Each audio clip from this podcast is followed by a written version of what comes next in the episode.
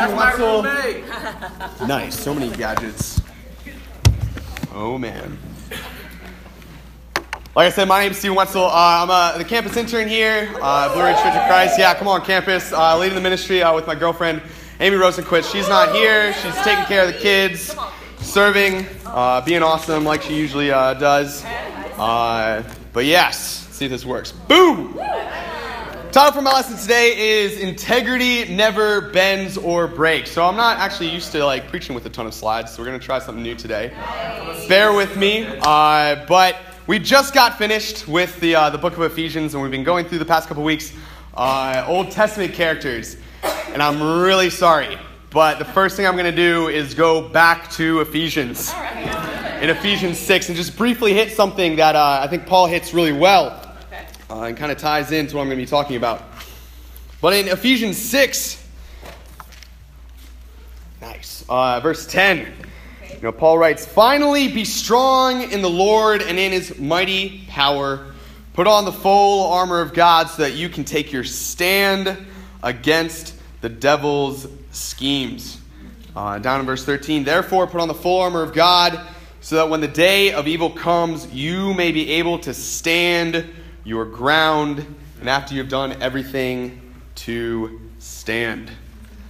And I love this passage because it highlights something that we see a ton in the New Testament, which is the idea of to stand, to stand firm, to endure, to last. And, and this is this is hit just all over the place because you know th- this idea that the goal is is to endure, you know, not to run the race in vain, not to have put in all this effort for nothing, you know, not uh, uh, to, to build our house in a rock so that it doesn't wash away, to build a tower that we're going to be able to finish, that will last.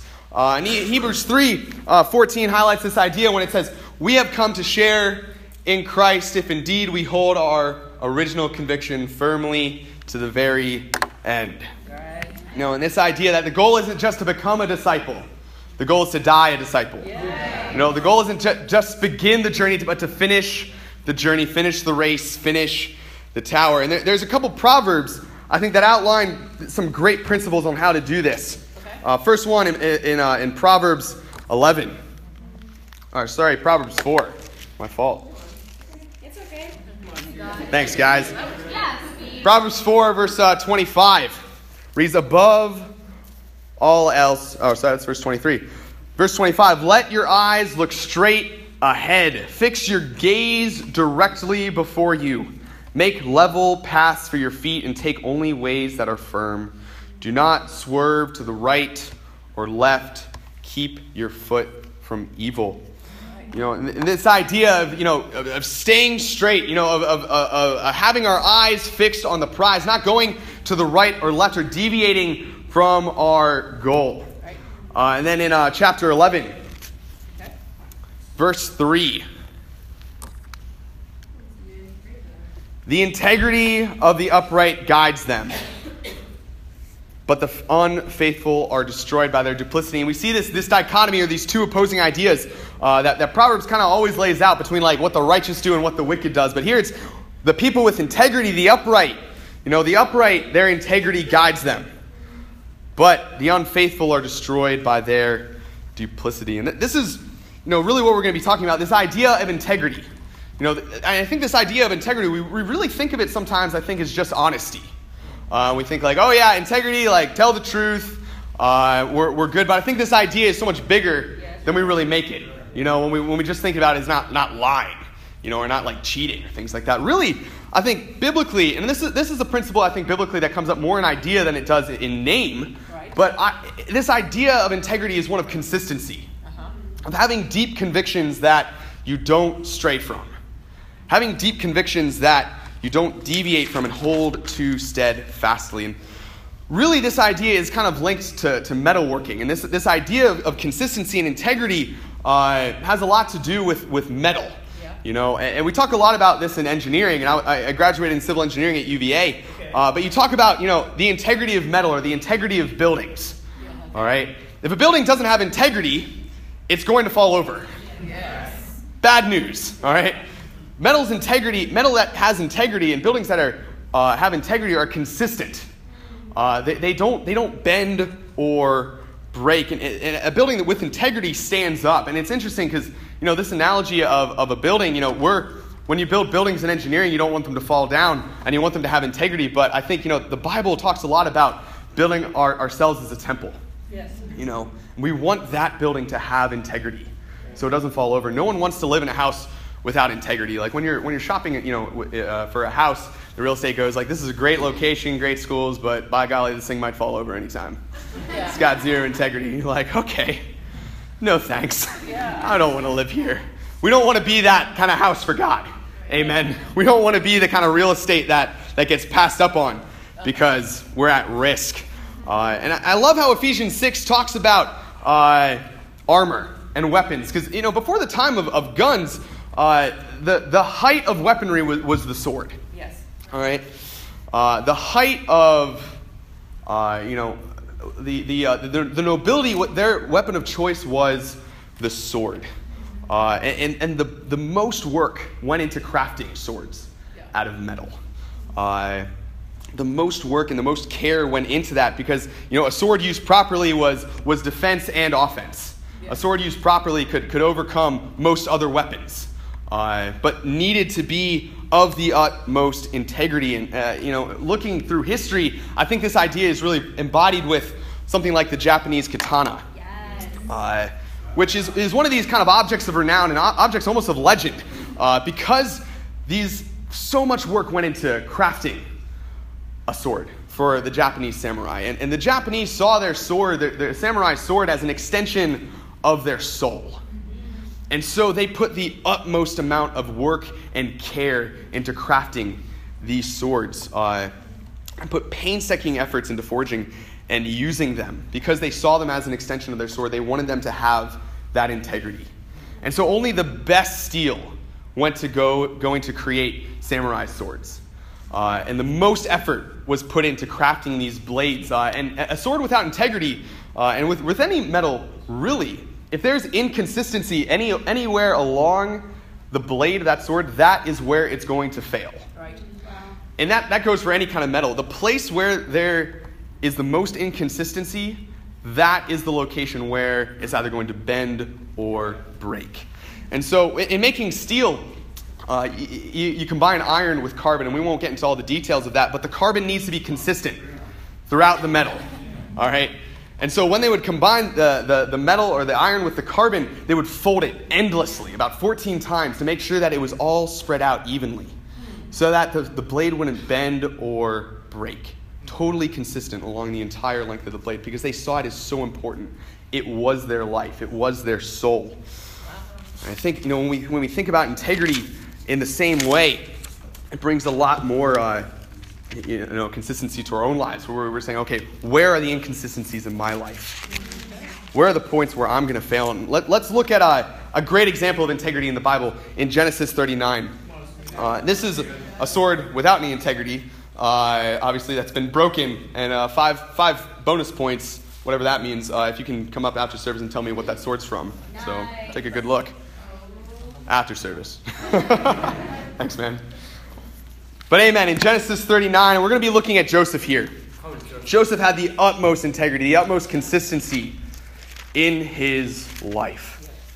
Uh, and this is one of the stories that we're familiar about, and just kind of get us up to speed before we jump in here in, in chapter 39. Uh, Joseph was one of the sons of Jacob, and he had a bunch of brothers, and they hated him. All right? And Joseph did like literally nothing wrong. All right? Joseph was, they hated him for a couple reasons. One, he was most loved by uh, their father.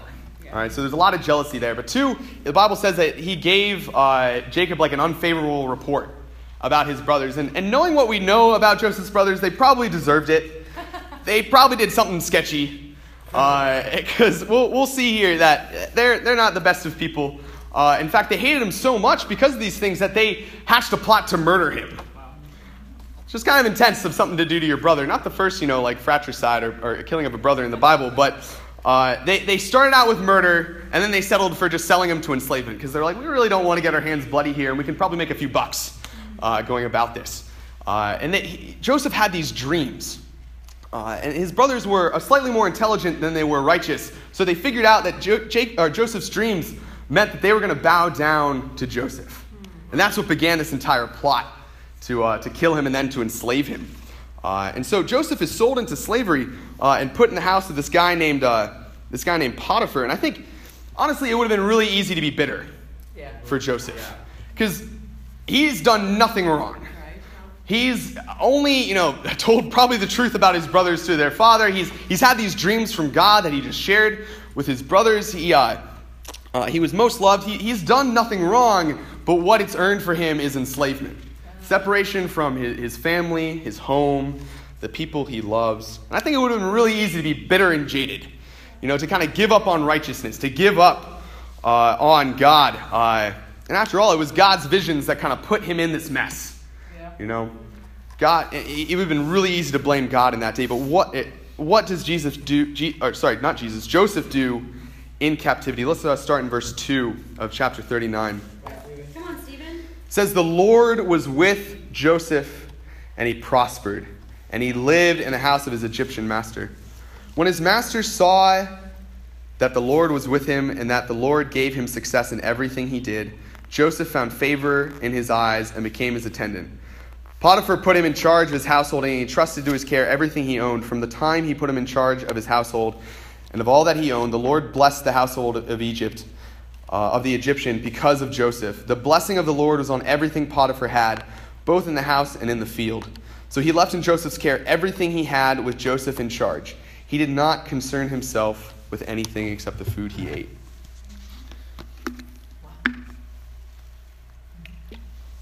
So things are going pretty well. All right? And look, things are looking up at this point. It, it turns out that Joseph hasn't really just like abandoned all righteousness and hasn't just become like super sketchy and been like, I'm going to live my life my own way. But he's actually prospering in the house of this Egyptian because of his righteousness, Right. because of how God is still blessing him. But there's just one small wrinkle that's thrown into here. this wrench that's thrown into the works. And we'll pick it back up in, uh, in verse 7. Now Joseph was well built and handsome. And after a while, his master's wife took notice of Joseph and said, Come to bed with me. But he refused. With me in charge, he told her, My master does not concern himself with anything in the house. Everything he owns, he has entrusted to my care. No one is greater in this house than I am. My master has withheld nothing from me except you because you were his wife. How then could I do such a wicked thing and sin against God? And though she spoke to Joseph day after day, he refused to go to bed with her or even be with her. One day he went into the house to attend to his duties, and none of the household servants was inside. She caught him by his cloak and said, Come to bed with me. But he left his cloak in her hand and ran out of the house. When she saw that he had left his cloak in her hand and had run out of the house, she called her household servants. Look, she said to them, this Hebrew has been brought to us to make sport of us. He came in here to sleep with me, but I screamed. When he, scre- when he heard me scream for help, he left his cloak beside me and ran out of the house. She kept his cloak beside her until his master came home. Then she told him this story The Hebrew slave you brought us came to me to make sport of me, but as soon as I screamed for help, he left his cloak beside me and ran out of the house. When his master heard the story, his wife told him, saying, This is how your slave treated me. He burned with anger. Joseph's master took him and put him in prison, the place where the king's prisoners were confined. And so, small little wrinkle, his master's wife tries to sleep with him. All right? And I think, you know, it just would have been so easy. It would have been so easy, and I think there would have been so many, so many things that, that Joseph could have thought to himself to justify it. And if he had, if he had any bitterness in his heart for his situation against God, against his Egyptian slave master, any of it, I think it just would have come to the surface right at that moment, in that moment of temptation. Uh, any bitterness for you know where God had put him, and even just bitterness for his slave master and being like, man, like I, I'm in charge of everything, but look, like I'm this guy's slave. Like I might want to get back at this guy. Any any bit of inconsistency in this man's conviction or in his heart would have been tested right at that moment. Yep. But what does Joseph do? He refuses not not just once, but day in and day out. And then when she like traps him and like no one's there, no one's there to see, he still refuses. Even when it had been so easy, even with the pressure mounting, and even with no one watching, Joseph doesn't bend or break. His integrity is so clear here about who he is and how deep his convictions go, and he actually flees. You know, like 1 Corinthians 6, like flees from sexual immorality. But what does he get in reward for his righteousness? prison. And like after doing everything right, it's like, congrats, Joseph. Like you did everything right. Exactly what God would have told you to do. Guess what you've earned? Prison. Like you've earned more suffering. You're in even a worse place than when you started. You know, and when he had done everything right, his rewards were pain and suffering and betrayal from his brothers and gross injustice here, where he's thrown into prison for a crime that he, he did his best not to commit. And I think most of us at this point might have given up. Most of us at this point would, would be out, because this is not like light suffering. I've never been in prison for years. Uh, I, I can't even imagine. Sometimes I'm like, man, like I'm suffering and like my struggles are so real. I've never been put in prison for being righteous. All right? I've never gone to that point uh, w- within, my, within my suffering. I, I, I think I'm tempted just to bend on my convictions when there's like no pressure to sin, when there's like no pressure to do what's wrong. You know, sometimes just under a little bit of threat of discomfort, just a little bit of threat of suffering, I can back off from what I know is right. You know, even just the, a little bit of threat of discomfort, I can do that. And I think it's so easy, especially when no one's watching, just to make those small compromises. Yeah. Just to make those small little infractions. And, you know, to, I think for me, it's so easy when I feel like the Spirit prompting me and being like, hey, you should go share with that person. You should go share uh, and, and evangelize and, and, and save this guy, try to save this guy's life and just be like, ugh, but it's uncomfortable and it's, it's a little just, uh, it's going to be a little bit painful and I don't really know. And just backing off of that conviction to seek and save the lost. Or even in sharing, not to give my heart, not to really have faith. Because I don't really believe. Uh, you know, or even, you know, just with the, the media that I ingest. It's just so easy just to be like, you know, it's not that big of a deal. To watch, you know, watch something on Netflix that's not quite up to par in righteousness. Just be like, no, I, I can handle it. It's not that big of a deal. And there's like no pressure whatsoever except for just my desire to be entertained. You know, and it, it, maybe it's not even that sketchy, but it's like, man, that's not that big of a deal. It just lets these things into my life. Little bends in conviction. You know, or to make just like jokes or comments that are like slightly, just slightly suggestive, uh, you know, or to, you know, uh, gossip a little bit. Uh, you know, talk, talk about what's going on in other people's lives just to be interesting, you know, or just to, just to kind of uh, make myself noticed or get attention or things like that. Or when other people are doing it, just to join in, bending just ever so slightly on those convictions. Uh, for me, and I think for most, it's easy to give ourselves a break because it's like, quote, not that big of a deal. Right. Uh, because we don't, we don't think anything is going to become of it. Because we don't think anything bad is going to happen or our souls can handle it. You know, this pollution, you know, it, it's, it's not that big of a deal. My righteousness filter, you know, to the pure, all things are pure, like whatever, I'm good. But, you know, going back to this analogy of metal, you know, if, if, if a piece of metal is bending when just under its own weight, just under, you know, no stress at all, it's probably going to bend when you put actual pressure on it. Yes. You know, if, if, if things are, if there are little cracks in metal just from its own weight, it's going to fail Yeah. under those great pressures. When there's actual stress involved, when there's actual testing involved, it's definitely going to break. I think it's, it's, easy, it's easy to look at people like, you know, bankers or politicians and be like, those guys don't have integrity because their lies are so like big and bold and brash and obvious. Uh, and just be like, yeah, these guys are cheating their ways to the top, like they're lying to get what they want. Obviously, they have no integrity, but I think our own integrity is found in the small compromises that we make without any pressure. You know, when it's just us in the room alone, what we're doing, that's where our integrity is really evident. Uh, you know, are we metal that bends without pressure, or do we stand firm? And let's go back to another proverb. Uh, Proverbs 28 1. The wicked flee, though no one pursues, but the righteous are as bold as a lion. Are we the wicked that flee, that back off our conviction, even though there's nothing, nothing there to scare us?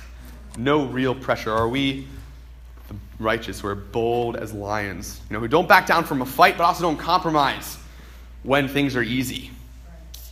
Are we bold as lions? Are we that metal that has consistency, that has integrity?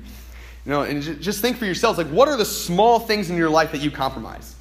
What are the things that, you know, quote, aren't a big deal? That you just let into your life to kind of pollute you and, compromise your integrity? What are those things for you? And how deep do your convictions go? You know, uh, and are your convictions bent in convenience or under small pressure? You know, like when you go about your job, are there, are there corners that you cut? just to make things easier because no one's going to know or, or, or no, it's not really that big of a deal. You know, even in our relationships, our, our most uh, intimate relationships, you know, where people don't really see us, you know, with our with our spouses or our children, you know, are we really exhibiting Christ, or is it just easier to yell or raise your voice, uh, to treat someone with disrespect because that's just the easier way to parent, or to get your spouse to do what you want, or just to manipulate uh, someone slightly, uh, and you know what's happening, but maybe they don't. But just that little bent in conviction, you know, what is it for you? And I think, you know, some of us wouldn't make it as far as Joseph here in our righteousness, but I think, you know, uh, some of us are going through a lot or have gone through a lot. You know, maybe some of us do have Joseph like stories, uh, and I think some of us have endured a ton. And this might be more of an analogous situation, but uh, what happens to Joseph under intense pressure? You know, he's put in prison. Let's go to uh, Genesis 41. You know, Joseph's in prison, and he's been called by Pharaoh to interpret his dream. Uh, and after all that happened, it, it's funny because he got into this mess because of a dream. And now he's being called to interpret Pharaoh's dream.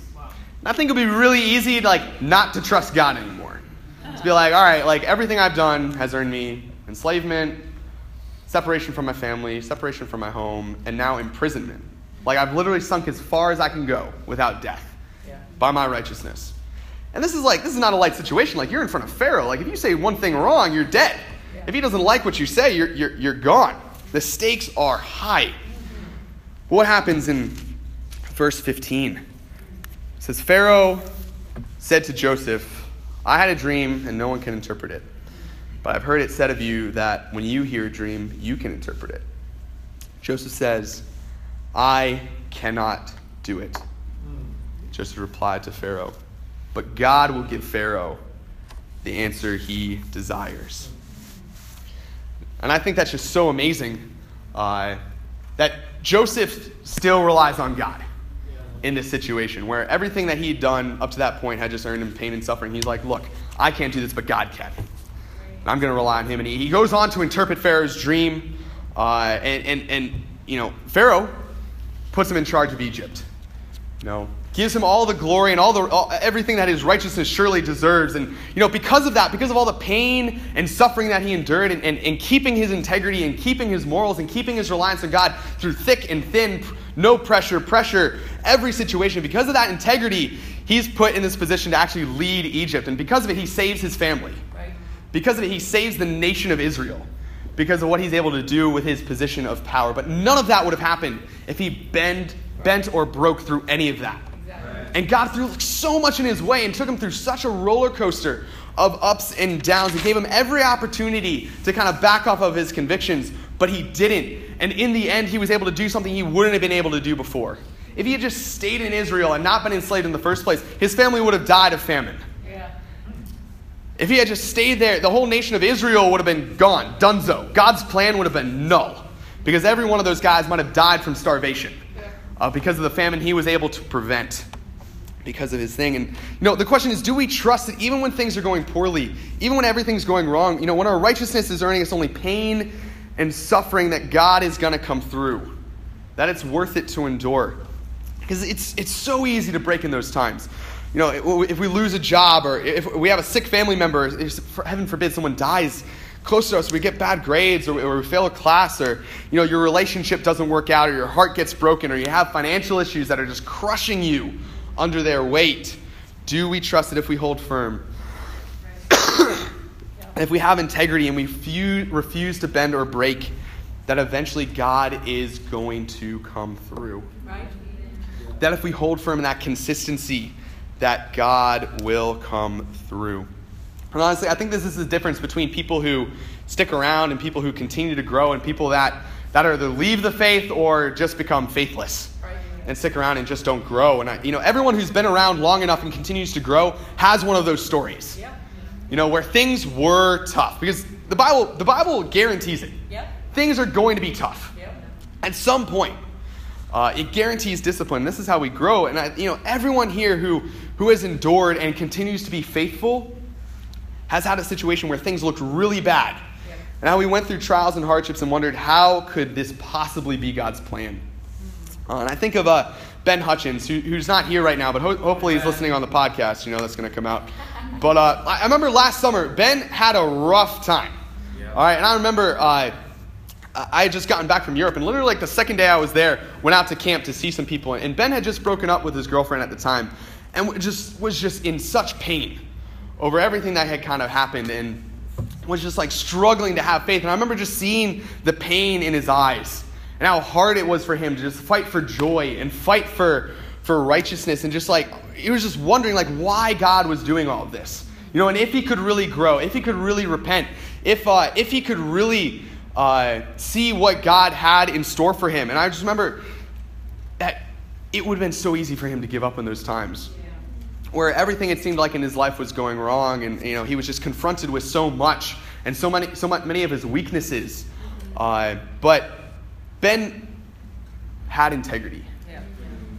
ben was consistent and i remember that ben fought so hard to have those questions answered. Ben fought so hard just to keep having quiet times to pray through these things to continue to confess his heart just pour out his pain onto god. And you know ben had a rough first first part of the semester but man he rebounded And Ben is so joyful and he's so faithful. And, you know, he, he uh, was able to, you know, uh, study the Bible with Wuju and, and baptize him. Uh, and Wuju's faithful today. And, you know, Ben led Bible talks at, uh, UVA both semesters. And he's dating again this, an awesome uh, sister in Canada. And he's, uh, he's going on this, uh, th- this multi like country journey around, around the world uh, to serve God this summer. But it was because of his integrity and because of he, he fought for all that that, he, that God blessed him. Yeah. That God came through and, and he saw growth and he saw repentance and he saw God's plan through all of that. You know, and our our integrity is seen in the small things. Yeah. You know, Ben did the small things well, continued to evangelize, continued to have quiet times, continued to pray. Didn't bend on his convictions even when it was tough. And we have to be willing to look at the cracks in our integrity. Look at the cracks in our convictions because those are the places that we're going to fail Yeah. when the pressure is on. Now, if we're, if we're not under a ton of pressure right now, are we willing to take a look at that to prepare for the fight Yeah. ahead that's going to come and really take a close look uh, and smooth over the cracks in our convictions and make sure that we have that integrity to prepare for the battles ahead. Uh, I I think, you know, in a lesson like this, uh, it can kind of be a danger to, to become like make this this puritanical kind of witch hunt in our own lives. Just become like really nitpicky about like everything in our lives just for like kind of nitpicky sake. Uh, and I think some of us gravitate towards that kind of legalism, but uh, it can be really discouraging and restraining when we're just like, okay, what are the, all the little things in my life that I need to repair? And I think when our when the focus is on ourselves, that can really become the case. Yeah. When our focus is just kind of gutting it out and just like just being really just like in the lines just for its own sake, it can be so discouraging, but our focus is just on ourselves. But I think luckily we have an example that's greater than Joseph to follow. Let's look at how Jesus dealt with high intensity pressure and temptation. Go ahead and turn to Luke 4. Sorry, I'm recovering from being sick here.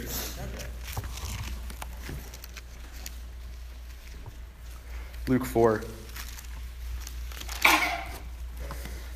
Jesus went through a ton in his entire life. And uh, before he enters the ministry, he fasts for 40 days in the desert. And it's hot, and there's no water, and he hasn't eaten anything for 40 days.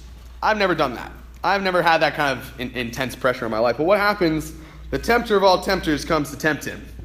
Uh, and we see here, I'll just kind of paraphrase this for the sake of time, but you know, verse 3 it says, The devil said to him, If you are the Son of God, tell the stone to become bread. And what Satan does here, he, you know, he tempts Jesus with his weakness and he tempts him on his pride. He says, If you're the Son of God, go ahead and feed yourself. Like you can do it. Surely you deserve it. Jesus counters, is written, man does not live on bread alone. And then, you know, Satan tempts him. He says, Bow down to me and I'll give you all the worldly glory that you deserve. Just bow down to me. And Jesus says, Worship the Lord your God and serve him only. And then the devil says, You know, if you are the Son of God, he said, Throw yourself down from here. He had brought him up to a high place. For it is said, He will command His angels concerning you to guard you carefully. They will lift you up in their hands so that you will not strike your foot against a stone. Jesus answered, It says, Do not put the Lord your God to the test. And Satan tests Jesus on all, all sorts of levels. Uh, at his, like, probably one of the f- most physically weak points he, he had been in his life up to that point. And Jesus doesn't break and goes on to, you know, obviously live this life of amazing conviction, never breaking, never bending on his convictions. Right. But what does he earn for all of that? Suffering. And it says that when the devil had finished all this tempting, he left him until an opportune time. And we know that what that means is on the cross. When the pressure was on, when his physical and emotional suffering and pain was at its greatest. And I think just all the, all the fear that Jesus would have had, you know, in the Garden of Gethsemane and all the way through that process, just contemplating what it would have been like to be separated from God. That's what his conviction earned him, was suffering. But Jesus never broke. And he never did what he was tempted, probably tempted with, was to snap his fingers and just end it all. End all the suffering, end all the pain. He did it for us. Jesus had integrity for us. His integrity earned us a reward when it earned him only pain and suffering. You know, so that we might have integrity and not look ahead to only suffering, but look ahead to that great reward. Look ahead to heaven and you know, not not turn to the right or left and get to the end and finish the race, not having run it in vain. And we'll close out in Hebrews 12. Come on.